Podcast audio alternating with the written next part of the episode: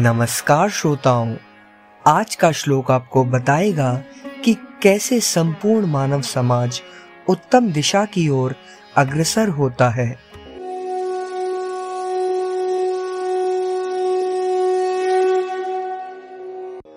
यद्यदाचरति श्रेष्ठस्तता देवेतरो जनः सायत् प्रमाणं कुरुते, लोकस्तदनुवर्तते।